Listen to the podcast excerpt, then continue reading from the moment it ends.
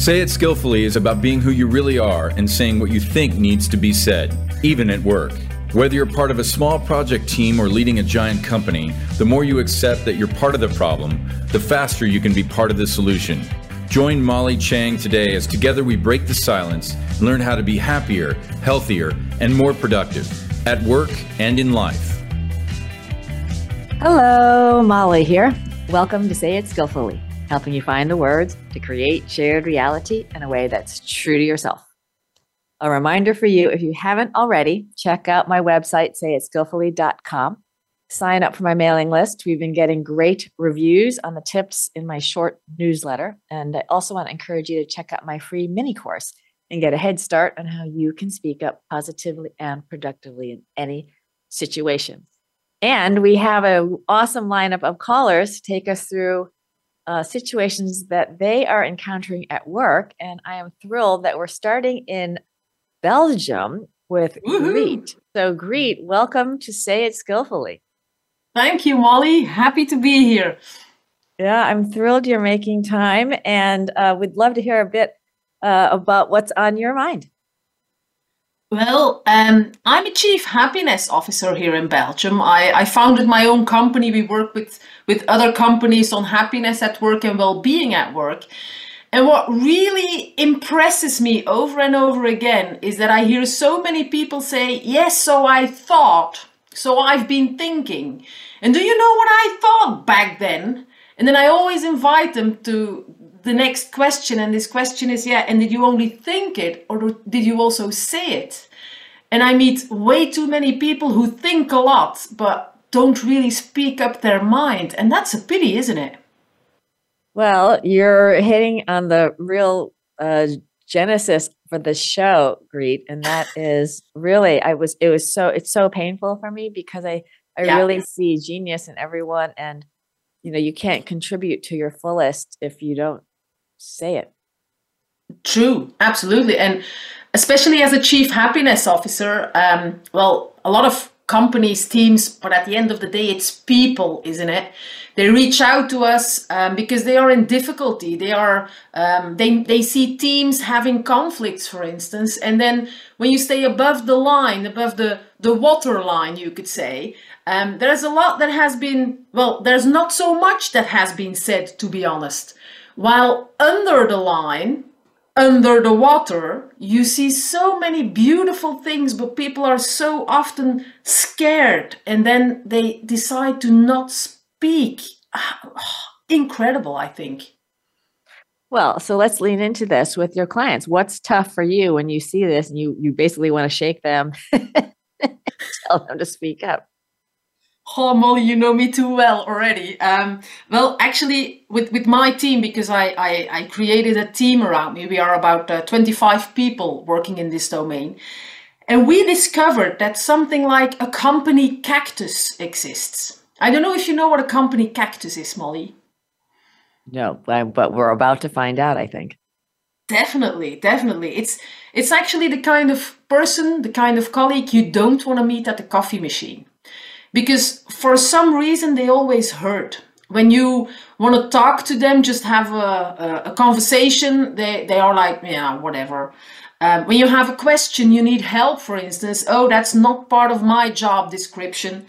And wherever whatever situation you can come up with right now they always seem to have an excuse i think in their minds a reason not to help or not to be the nice colleague and at first, when I was young, I'm not so young anymore today, but okay, um, I was convinced that, well, I don't know if you know Tim Dorset, um, Innocent Drinks, and he always said, I would, try, I would rather have a hole in the team than an asshole.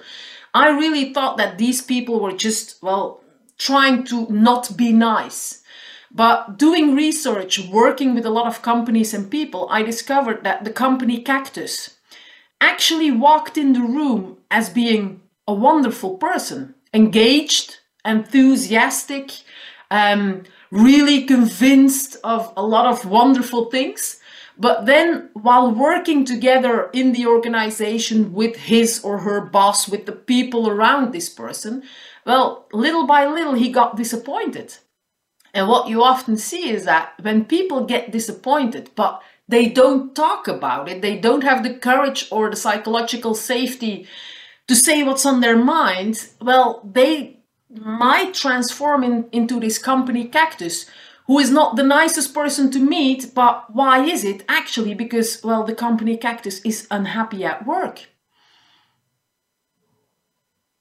So, talk to me about how do you uh, have the conversation with these people Yeah. so that they either um, own it, right, and Mhm. change, or Mhm. we all know, as leaders know, you cannot enable behaviors to True. persist in your company, and so you need to move people on. Yeah, definitely true. And I think a very hard game to play, to be honest. Um, my advice, my first advice, because I think it's um, it's a, a, um, a, kind of um, how can I call this? It's it's different things on our to-do list, let's say. And my first advice is always when you meet a company cactus, and we do a lot of trainings and workshops, I always ask and, and keynotes, and when I see my audience and I talk about the company cactus, almost everybody in the audience goes like, "Oh yeah, I know one. Please don't mention names." Uh, um, but the first thing to do is, I think, to take good care of yourself because if you are around the company cactus and you don't take care of yourself, this person might drain your energy. This is not a good idea because if I'm going to the red zone of my energy, I risk of losing a lot of well abilities in communication and in my behavior. So um, refuel yourself whenever possible, whenever necessary. And if there is no other option, please create a reality in which you don't have to be around the cactus 24 7. I think that's a very important piece of advice. But secondly, let's not just leave them sitting somewhere because that's what often happens these days, especially leaders. They tend to look at their company or, or their, their team cactus and go like, yeah, so this is a difficult one in my team. I don't know what to say to motivate or stimulate this person anymore. So I'll just leave him or her alone and uh, I'll reach out to the to the people who are willing and able to, to take us to the next level. That's not the way to go. Please reach out to them, um, ask them questions because, as I said, they often have been disappointed. And if they are not in the possibility to talk about this, to answer the question, and, and they need often help to find these answers, but to answer the question, what do you need to feel better within this reality today? I think that it's it's a loss for everybody. So reaching out, having a private conversation, not with the entire team around, and from human to human, engaging into conversation. It's it's not a game changer from a, a miracle point of view, but it really might do the trick. Right. So agreed. This is so great. And this is where I'm going to call out. What happens is a lot of folks will talk about in third person what they'd say. Right. Yeah. So I'm going to put you on the spot. I'm a cactus person. Okay. I'm the cactus person. I'm disengaged at work and you're the manager. Okay. Mhm. Role Mhm. play. How would you handle it? Molly, do you have a little moment? Because I would like to have a chat with you. Uh, no, not right now. Okay, when, when would it suit you? Does, do, do you have a moment in uh, in 15 minutes or so, for instance? No, I'm really, really busy today. Yeah, okay, so not today. Um, what's the first possibility in your calendar? Uh, I could do it next week. Next week? What time? What day? Uh, I'll have to get back to you. Hmm, that's not the way to go, Molly. I really need to talk to you. Can we schedule a moment? It will just take five minutes or so. Uh, okay. Next week I could do it. And when next week? Uh, I could do it uh, Wednesday morning. Wednesday morning, 9 a.m. First thing, let's grab a coffee and uh, breakfast together. Yeah, right. Okay. Great. Uh, so I, I'm hope my listeners are kind of smiling. So I'm, I'm doing this Me kind too. of deliberately, and I think we can unpack this because the um, the opportunity, and you know, I wanted to also segue a bit before we go because the Dutch are known, I think, Greet, for being quite comfortable being very upfront, right? And and I think if I recall that even like in proximity physically, they're much much uh, comfortable talking quite closely to people. And culture, that's a very different thing for some folks. So That's when you fact. get right, so when you get someone who's the, the pushing back, and so clearly the person is not excited about engaging. Um, and so we can kind of continue to push the pedal on the accelerator, which is unlike, it's just likely to put them more on their heels. And so, Mhm. what I would encourage folks is when you are encountering a certain emotional reaction or um, response, is to work with that. So, what happens is potentially the person's like, Well, I want to schedule a meeting. Like, you're about, I want to schedule the meeting, right? And that's actually not the issue. The issue is like, what is that person's state? And can we have, ha- can we be open about the state of where they are? Forget solving for anything. So, I'm just going to talking broadly to listeners. So, some, you know, hey, one thing, and starting with an acknowledgement in an authentic way of the value that person has, um, work that they have done, and clarifying your role with the person. You may be the manager and say, hey, one of the things I, I care about you. I'm seeing, you know, I, I just get a sense that, you know, there's something that's not quite clicking. And I, I know you've done great work and I see a lot more within you. And I'd love to just be open about how can I be more supportive for you? Right. Mhm. So that kind of language can help take down shields and it's information for, in this case, you, the manager, about where this person is at. Because we want to really meet people where they are. It's hard to meet them where they are where we don't know where they are. And so the challenge is really help me figure out like where is this person really? And once we can nail where we are, we can potentially figure out where we would want to go. Just Yeah. want to pause there. How's that, land Absolutely, and I think that well, it's it's it's a cultural thing. Probably, I I live in Belgium. We always look at our Dutchies, eh, our uh, northern neighbors, as oh, they, they are so upfront, not to say even blunt. But I have to admit that reaching out to Dutch colleagues, I experience exactly the same difficulty as we have in Belgium. As I see with my um, American colleagues, for instance, because I work on a, on a quite international uh, uh, level, and it's a cultural thing, but it's mainly a personal culture.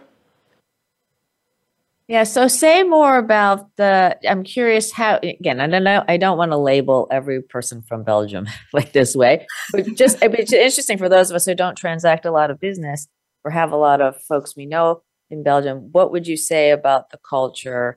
And then as you go go up north to the Netherlands, what, you know, how does that compare and contrast? Yeah, I, I think that, well, Belgium is, I think, one of the smallest countries in the world. Not the smallest, but a very small country.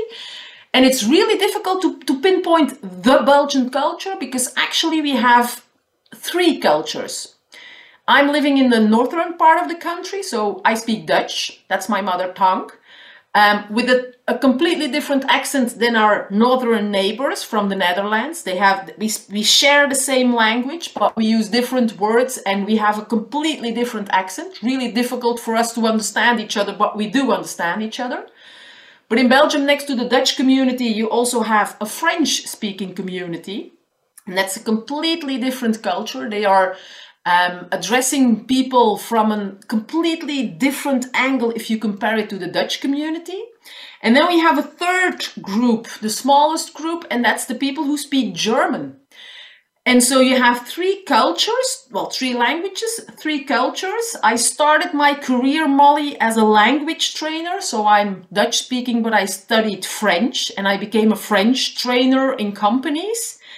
And it's really incredible to see how it's not only or even mainly about language, but really about culture.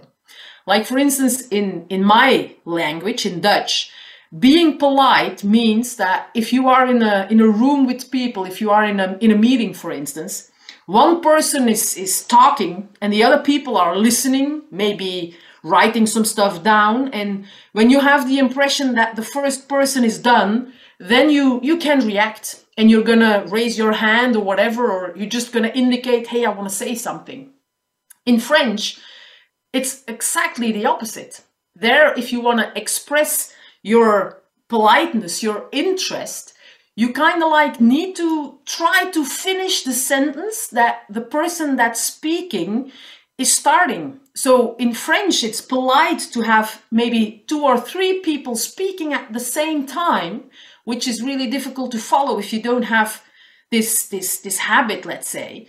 So in Belgium, we have a big well um, problem, you could say, or or a challenge in our country because you have French speaking people, Dutch speaking people who don't, and, and German speaking people who don't only have a language issue, but who look at each other like, hey, but can you be a bit polite, please? Because in, in, in Dutch, I want to say something, and the French colleague is trying to finish finish my sentence. That's not okay. And I, when my first ever meeting that I had in French 25 years ago, I was sitting there being the little Dutch girl, looking and listening.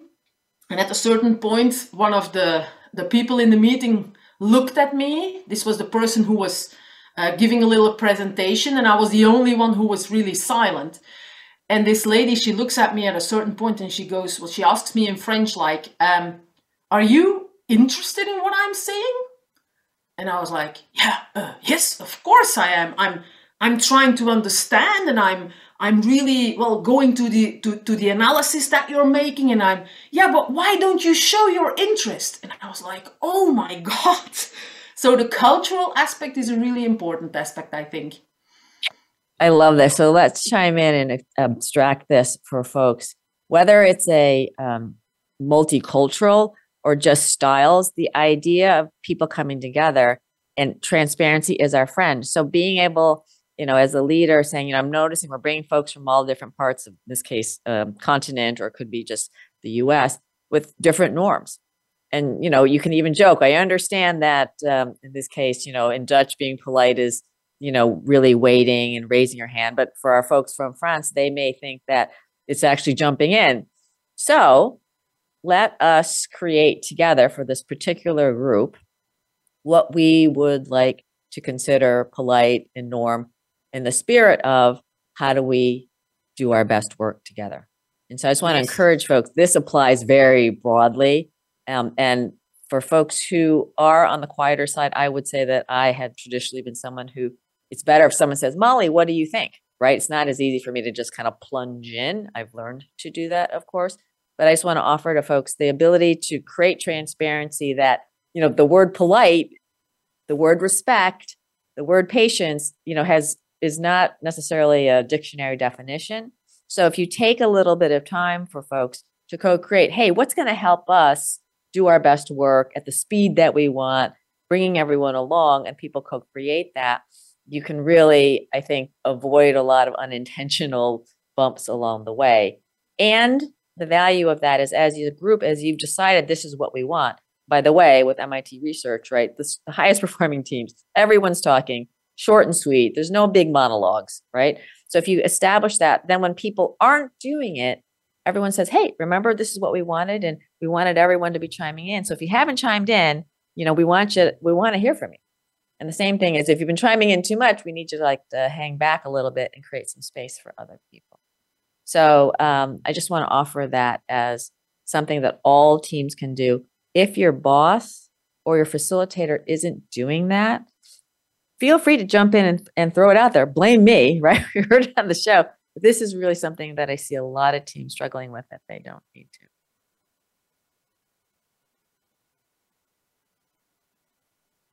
So, uh, Greet, we have covered a lot. I am curious uh, a top takeaway that you might have from our little conversation. Well, I, I think at the end of the day, it's for me at least, it's all about um, just stay true to yourself. And, and for me, it's all about authenticity. And if you have an idea, a question, a doubt, if you have, uh, if you need something, don't be afraid to, to not only think about it, but please say what's on your mind because communication, I think it's the only way for us human beings and even also with animals to, to engage and to reach out to each other and i think that together we will always reach more than just yeah me myself and i so thanks a lot molly yeah that's brilliant great i uh i i I'm really proud of you for reaching out and doing. You can tell in your voice that you are kind of in your dream state. Like this is what you want to be doing and what you stand for for people. And I think that is just such a wonderful thing because we spend a lot of time in our work and to do something that lights you up where you feel like you're serving and helping others is really Absolutely. wonderful. So, um, yeah. you know, I, I, encourage everyone to be their own chief happiness officer. By the way, uh-huh. um, it's it's a much better way to go. So, um, I, thanks I, a million. Yeah, I thank you. You're a part of the solution, my friend, and you ha- you know how to reach me. If I can be helpful, you let me know. All righty. Take care. You too. Oh my God, who doesn't want to be chief happiness officer? That is fabulous. Okay, we're coming back to the States and we're heading to the Washington, D.C. area. And I am thrilled to welcome Maha to the show. Maha, welcome to Say It Skillfully. Hello, Molly. How are you today? I could not be more fabulous. This is so fun. So, talk to us. What tough conversation or sensitive situation is on your mind? Thank you for having me. Well, um, so I'm a um, business consultant that started out in communications for almost a decade or more. And what really interests me, um, moving from, you know, working in two continents, I've worked in the Middle East, I've worked in Canada, and recently for the last several years in the US, is how impactful communication is on businesses and the bottom line and what people want to achieve. And the people that work in them and their happiness, as Greet was mentioning. Um, especially and particularly in situations where the relationship or culture is toxic or uh, where there are individuals from multiple cultures, diverse backgrounds, multilingual, um, international contexts, especially here in DC. Um, that's happens to be uh, very common in our uh, nonprofit work. One in four um, employees in the DC area is a nonprofit employee. So it is a very common theme that uh, we come across. So, what's the most challenging part of it for you? Well, for me, I think that what I've noticed from work and for me personally is working through toxic situations and workplace abuse um, through um, that multicultural, multilingual diversity lens um, happens to be something that I get a lot of requests for assistance in, and I don't always have the answer to because it's difficult enough to, for someone to be in that situation. And our definition of professionalism in the US may be different from professionalism in a different context uh, in another country what a cultural norm, uh, as Greet was uh, mentioning, when two or three people are talking at the same time in um, one one context, and they're trying to communicate with somebody who uh, wants to be, you know, thinks that's rude. That's absolutely maybe the rudest thing you can do to them. Um, friction occurs in the most minute and small ways but then addressing workplace toxic workplace culture becomes an even more challenging um, situation in those uh, in in that situation. So there are things that you can work on and then there are things that are so long term that it, it, it takes a village it takes the whole organization or at least leadership to kind of chime in, whether it's leadership internally from wherever the people are in their organization to voice that concern and voice, you know, be a voice or support, or um, uh, from HR to be, or, uh, you know, there, there's a lot of factors in it. It's a lot more complicated than uh, in situations where it's linear and everybody looks like us and talks like us and um, and and that those are the tra- you know traditional situations. What i've noticed is the most complicated of cases and the ones that actually people leave organizations feeling very hurt and misunderstood and have an impact on their lives are mostly uh, in, in the cases that i've confronted and helped uh, support are persons and individuals that have uh, had that diversity aspect and it's been very impactful on their lives on their professional careers and the choices they've made afterwards Ugh, my heart is so heavy because I'm so sorry. I didn't no, no feeling. The, I, I the, the heavy it. topic. no, I get it. It's a heavy topic, and it's very real. So, just for listeners and for my edification, you're in a consultancy, so you're called in to help people. Is that how how it is? I'm a business consultant. I do uh, business strategy, uh, support organizations generally. My passion um, is in change making and leadership. Um, but I've realized over time that uh, those two don't need to be exclusive. And having a background in communication, um, I do have an ear for these things. Uh, there, there's you sense things. Uh, not you know nonverbal communication when you walk into meetings whether they're virtual or not um, and you, and, and, you pick up on that. And there's also my personal experiences. Um, i had a little bit of professional whiplash when i first came to dc from canada. It was uh, a, a, different culture. It's uh, it, it's not completely different but it's different than the canadian culture uh, of the workplace. So it, it was a bit of an adjustment for myself as well. Oh for sure. Well totally for sure. Um, okay, so let's take this on a few ways. One is as an independent consultant, um, and for any folks who are out there in your own businesses, client selection, client selection is super, super, super important. And so the ability to be able to assess good fit and uh, and can the client does the client really want to go there and can they? And I'm not going to offer any magic pill, but to be very intentional um, to partner with folks where the value set is there and there's a chance of a mutual win-win. that might sound kind of basic, but when I ran the nonprofit for a brief time, you also just don't take money from any donor. You need to take money from donors that are aligned with the vision, that are going to be good partners, where it's a relational thing. So I just offer that. Sometimes that can be hard as one is starting a business. You feel like you need to take you know certain kind of income from folks so there's a trade-off but i do want to empower folks if you're in it for the long haul you really are defined by the people you're around and so you want to choose really wisely um, and in the space that you're in it sounds like there's a lot of need this quote unquote word toxic culture you know i don't know i hear it a lot i have um, been in bits and pieces where it's not been lovely but i do know that people talk about that the ability to just you know, understand they got to want to change it, right? At some level.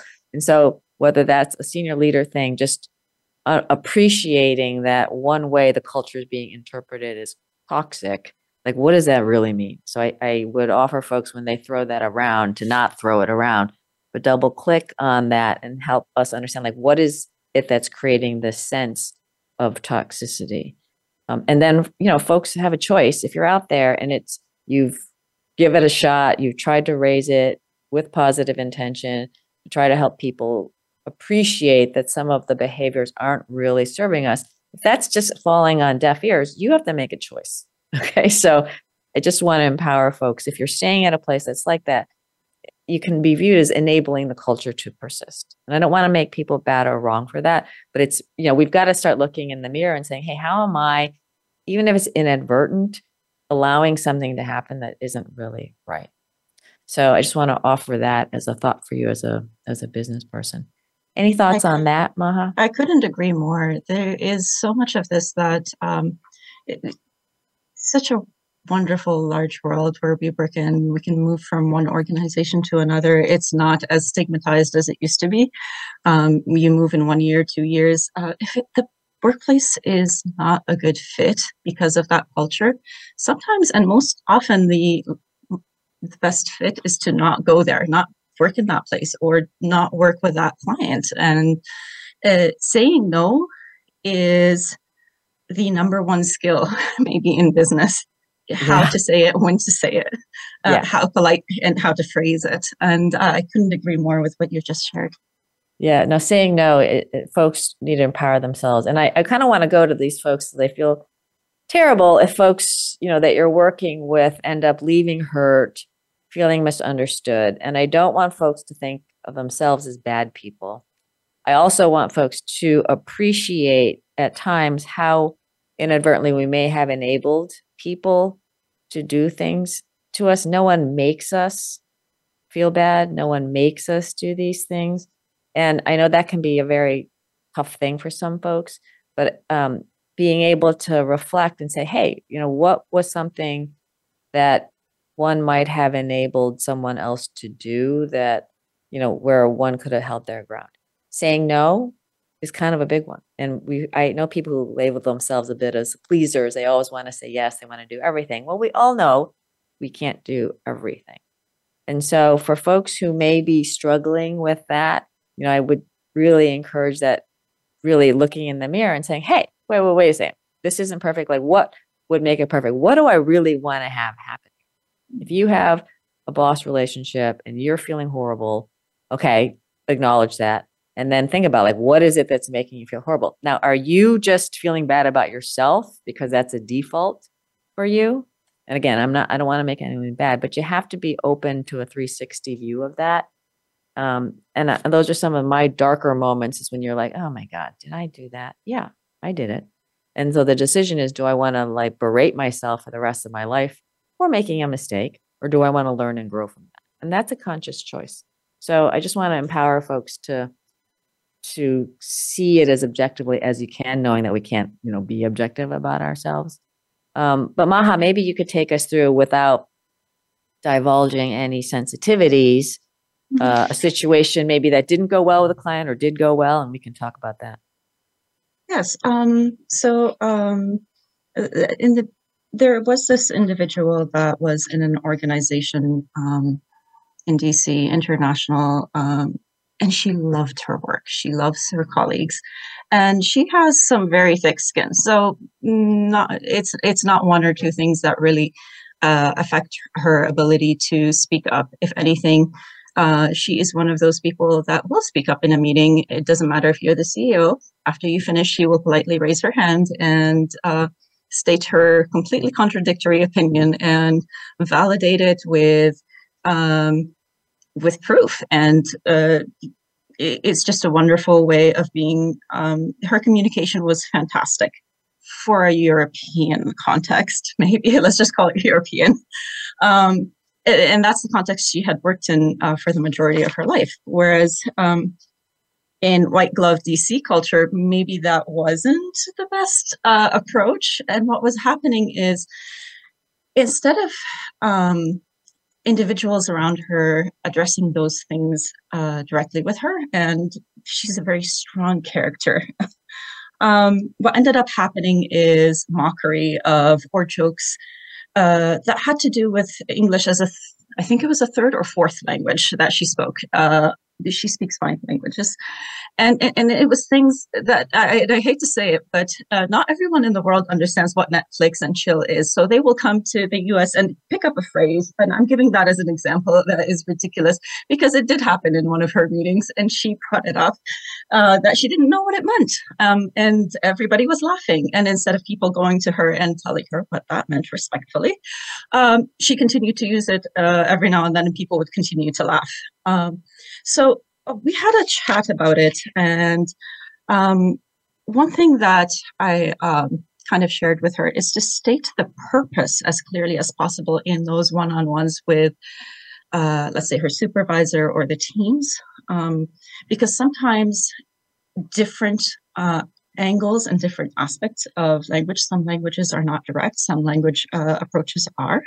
Uh, stating your purpose very clearly is, uh, is, is very important as you start. This is what we want to talk about, this is what we want to achieve. And then ask them to restate, or you yourself restating um, what you've heard to make sure that you're both on the same page. It is critical when there's someone on the team that maybe there's a little bit of a misunderstanding with on a reg in a normal setting to do that, but especially if uh, there, there's a bit of uh, more complexities there to to do that. Be more conscious that restating is uh, very helpful for those situations in diffusing or ensuring clarity be conscious that it's about um, sometimes about power dynamics and interpersonal interactions so it's not always about you. It is about a power dynamic that's there. Some you can control, some you can't. Some you can affect positively, some you can't. Know what you can control, know what you can't, and not every not everything is perfect out there. So pick your battles and figure out what it is that you want to deal with. Yes, there are situations that are um, abusive, and we're not going to be talking about those today. But yes, we have to figure out what it is that we are going to be putting up with, and what we're going to be doing uh, about those, and how we're going to be improving them, or or, or, or otherwise leaving them. And then fourth, if you can adjust, if, if you're able to, to the cultural norms, at least in your mindset, be able to understand that there's a cultural norm there. Um, so I'll give you an example. In some cultures, you start out by asking how a person is and ask about their family. Because you, you show that you care about them and showing that you care about them and then you start talking about work. And i'm sure molly you've come across this uh, in some situations. Whereas in others you just get straight to the point and i get it. But when you're dealing with an international context let's say a partner that you have um, in another part of the world it, it, it helps to understand that cultural norms can be different and you know if if and when possible it, it doesn't hurt to abide by them if they don't hurt our business. It's going to take an extra few seconds, but it will show that we're genuine and sincere and will help open communi- uh, doors to communication in the long run. So, those are just my takeaways from it. That's really great stuff. And this could be a much longer conversation, but let me just throw out a, a few thoughts. And I agree with everything you've put out there. First, the notion of of cultural norms. We can't know what we don't know. The when you're a new person, uh, and I'm going to say both on the receiving, you're coming in or you're bringing in someone that's new. Hey, here's a, a potential difference. Let's not judge it, but let's be open about the fact that there might be some differences, and let's give ourselves some space to talk about that. Ideally, earlier on, right, than later. So if you're a new person and everyone is from one place and works one way, and you're the oddball out, quote unquote, know that you could be a real gift to this system, but that it's going to take some heavier lifting on you to be able to help them to potentially see things in ways that are different because they just haven't had that opportunity, right? So, you know, that it's just having some compassion there. When we're the newer person, while I would expect a boss and colleagues to shepherd a process of seeing how someone is fitting in or not, um, if that's not coming up naturally, you want to be proactive. Say, hey, you know, I really, you know, this has been new. Maybe you're getting some sense that it's not quite working, but you don't know what it is about it. So you can show some vulnerability about wanting to really, you know, support and be useful. Sometimes it's a little awkward. You know, could we have a chat about maybe some things I'm not aware of or things I could be doing? And I'm really open to feedback. It doesn't have to be one session, but you want to be able to start to peel that back so that you're not three months, six months, nine months, one year in, right? Where all of a sudden it's kind of sideways and you're not really sure what happened. Um, so I just want to offer the ability to be proactive about it. Um, and particularly on the receiving end, it is a little bit sad to hear the a bit of mockery or what have you. You know, again, I don't think people were evil. They probably just thought it was a joke. But you know, joke about someone is just never funny. It's never funny. And if you see Absolutely. that going on, you want to help people appreciate, hey, I know it might be funny to us, but for a lot of folks, that isn't so funny. And it actually doesn't signal a great deal of safety for others. So you want to try to help people appreciate that, you know, that's where it can feel like a good old boy sort of dynamic, even though people aren't trying to do that. So um, this is a really rich topic. We've talked about a lot. Um, why don't we just share one t- top takeaway, Maha? I'd love to hear if there's one particular thing that's landing for you. I feel that one of the uh, most important takeaways is to trust that, uh, as like you started out uh, uh your phrase with, is that you bring so much uh, richness to an organization and company and the places that you go to. Um, and um, just keep thinking about that. You, are there, you have your purpose, and you can share it anywhere. Uh, just believe in that, continue to believe in it, and continue to grow because as long as you're growing and learning, um, all those differences uh, become enriching experiences. I love it. I love it. You're a part of the solution. I really thank you for joining me and sharing your thoughts and cheering for you. And not that you need it, but if I can be helpful at all, uh, Maha, you let me know. You take good care. Thank you. Okay, we're heading next door to where I am to the great state of New Jersey, and I am thrilled to welcome Deanne to the show. Deanne, thank you for joining me. Hi, Molly. I'm glad to be here. I am too, my friend, and I am really interested on what's top of mind for you. Okay, um, I'd like to share uh, a recent experience that I that I had in the, the past year. Um, we all know what the past three years have been for a lot of us as far as the COVID pandemic. Um, during that time, um, I had a lot of questions. Uh, I'm an analyzer in my profession, so I had a lot, a lot of questions of everything that was going on with uh, decisions made, um, mandates, um, all the things surrounding um, COVID. Uh, but what hit me the most was uh, the, the fact that I had a mother with dementia in an assisted living facility at the time. Um, when it all started, I was able to visit her uh, anytime that I wanted to to make sure that she was being cared for. She may not have remembered my name, but the moment that she saw me, I could see that my presence calmed her. Often I was called to uh, to help when she was especially agitated. Uh, when I did visit, I wasn't able, at, you know, before the lockdowns, I should say, um, when I did visit with her, I couldn't have conversations. Um, I basically just had to be with her. Uh, she taught me a lot about patience and being present. Um, she would just babble, and I would paint her nails, do her hair, and just be with her. Well, back in February 2020, um, when all of uh, the COVID things started really kicking in, um, they pretty much locked down. We couldn't visit at all. Um, and over time, I may have visited her maybe a half a dozen times in the eight months, the last eight months of her life. Uh, they provided uh, FaceTime video, which uh, was great. I could see her, but I, I couldn't converse with her. She didn't even know what a computer was. She didn't understand. It confused her even more.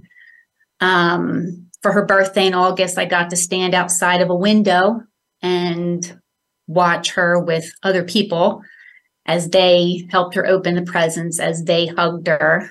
Uh, a few times that I w- we were allowed to visit, uh, we had to sit outside.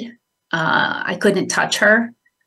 Uh, one time she started to cry, and I, you know, instinctively reached out to her, and they chastised me um, it was a very, very difficult time. Uh, I do remember many times leaving the facility just yelling and screaming because this is just not what I wanted. Um, this is not what I wanted for her for the last, you know, however months of her life. Uh, at the same time, I was speaking to the director of the facility, and he was just as upset and confused about all the rules um, he could see the effect that it was hap- happening on the, the residents, uh, their families, even the staff. Uh, so this this went on. Uh, she finally passed in November of 2020. It was a blessing. I don't know if you know of anybody with dementia, but you you grieve that losing that person twice. So it, it, it was a very difficult time. Um, and I remember the day that they told me that she had passed, I looked at my husband and said, Oh, well, now that she's dead, maybe now I can touch her.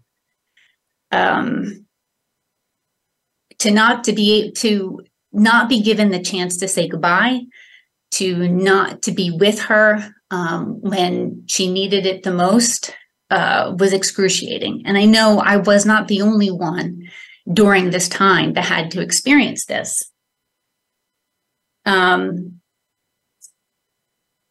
but I think I didn't realize the total impact of that year had on me because uh, getting through 2021 was difficult. Um, at work, we had a uh, a, a, a corporate uh, remanagement, um, which at the time I didn't realize that uh, that there was more lack of control. Um, so by 2022, I was not in a good headspace at all. um, I didn't really realize how all of that had affected me. I couldn't say that I was sad. I couldn't say that I was depressed. I, I just didn't know what to call it. But I kept looking, I kept searching. Um, and I read the book Do Hard Things by Steve Magness. And in the chapter, uh, he spoke about an experiment that Martin Seligman and Steve Maier of the University of Pennsylvania did. And it involved where they shocked dogs. And these dogs, there were two sets of dogs. One dog had a panel where when they were shocked, they could hit against the panel and the shocking would stop. The other dogs had no escape. And then later they would put these dogs in another uh, compartment where they could actually like jump out of the the box. The ones that had that panel quickly learned they could escape. The ones that never had that ability would just sit there and they would take the shocks. And they called it learned helplessness. And when I started reading and I started seeing that the pain and suffering were out of their control. They had no power um, what was happening to them. And he stated that we lose the ability to try. The lack of control extinguishes the flame of even the most motivated. And at that moment, I'm like, that's it. That's how I'm how I felt. Because I had no control. There was no way for me to help my mother and the whole world was kind of out of control during that time as well. I I just felt that I finally had the words for what I was feeling. And I can't describe to you um, the weight that was lifted at that moment.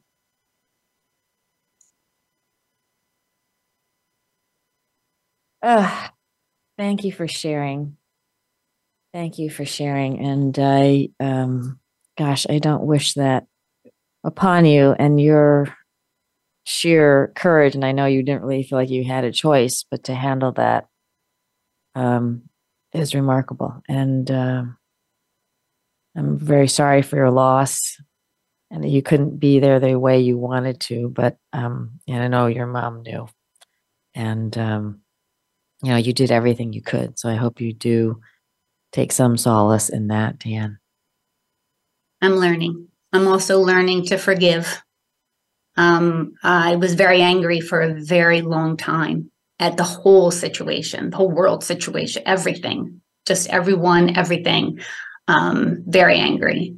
Um, I am. I am learning to, you know, let that go um, learning to forgive. I realized that during the whole situation, um, the fear that was perpetuated, everybody was acting out of that fear. Um, so, uh, yeah, I do. I do. I'm learning forgiveness. And at the time, intellectually, I knew that I the only thing I have uh, control over, anyone really has control over, are your thoughts and your reaction to things. Intellectually, I understood that but to go through something like that um, i forgot and and i didn't realize how much all of it took its toll but i am extremely thankful that i continue to uh, to learn and i continue to explore and um, that I, am you know working through that and molly i when i was going through the book trying to find um, the chapter he talked about learned helplessness. And he talked about like uh, also like the bosses that micromanage and where companies, you know, track everything. Like this learned helplessness and that lack of motivation can happen anywhere to anyone. So I just thought it was fascinating. Oh, for sure. And I, you know, I'm so, again, I do not wish this on you, but you're better for it for sure.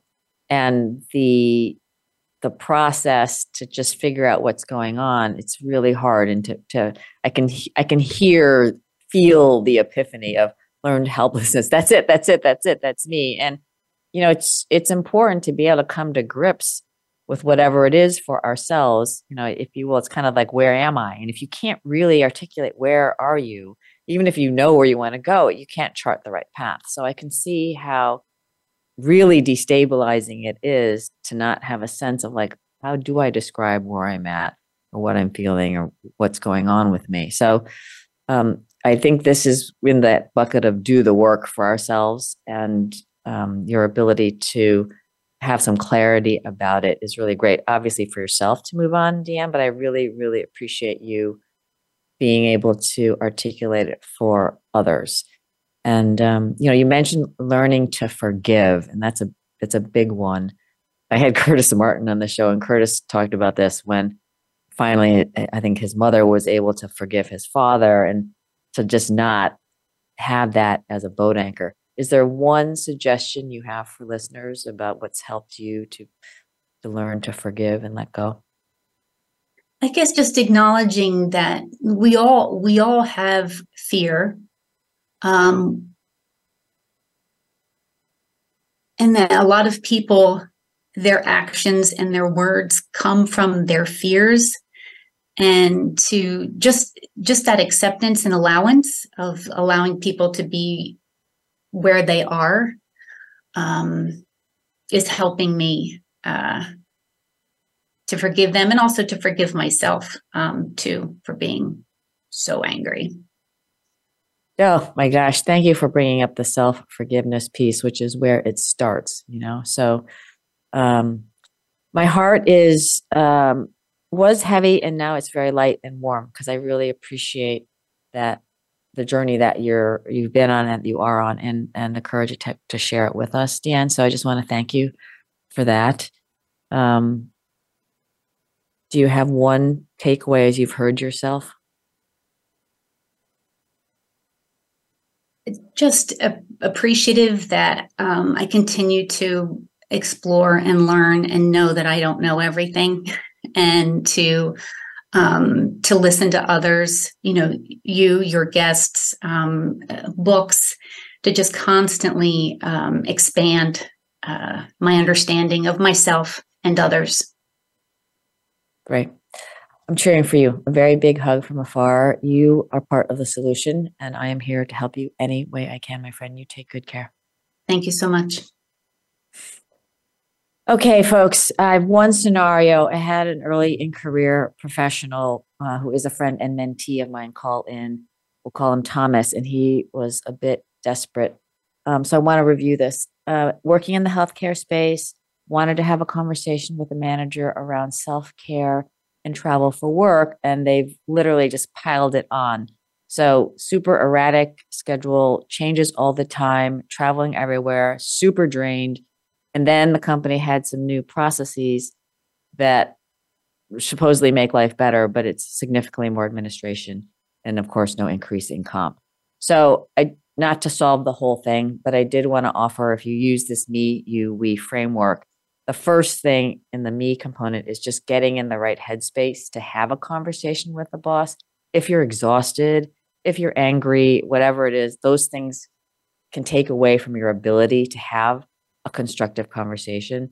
So I encourage just really finding some way to get enough rest so you can see straight. And you've got to be able to create space for yourself to do so. And that's really the most important thing.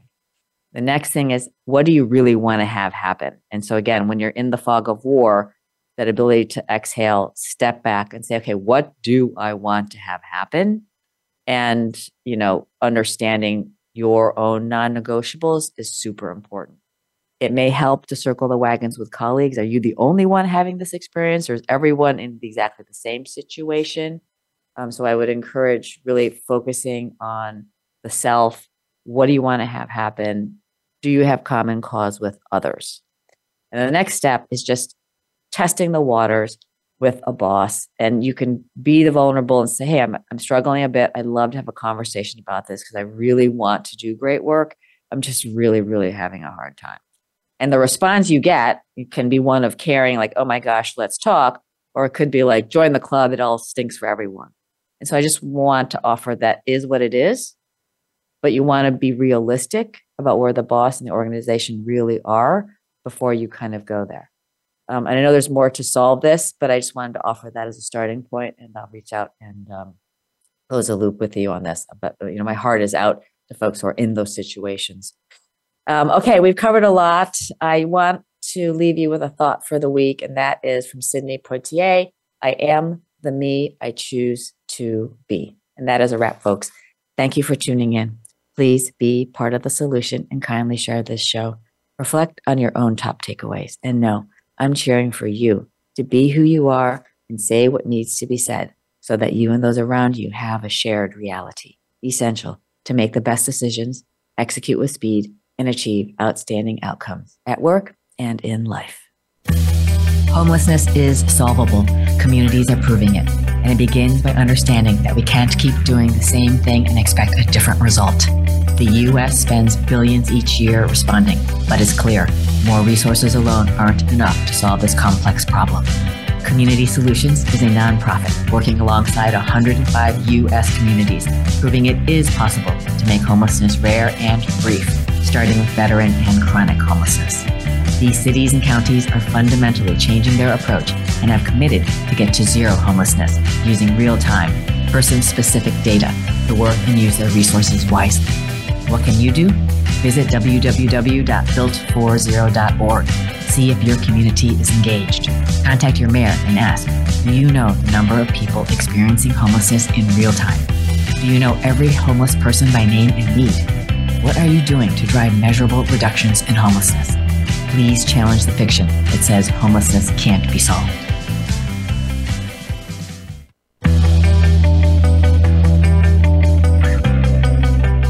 Thanks for listening to Say It Skillfully with host Molly Tschang. Join us again for more ways to say it skillfully next Tuesday, 11 a.m. Eastern Time, 8 a.m. Pacific on the Voice America Business Channel. Follow Molly on LinkedIn and Twitter Check out sayitskillfully.com and sign up so you don't miss her latest 90 second video. And please be part of the solution. Kindly tell others about this program so they say it skillfully too.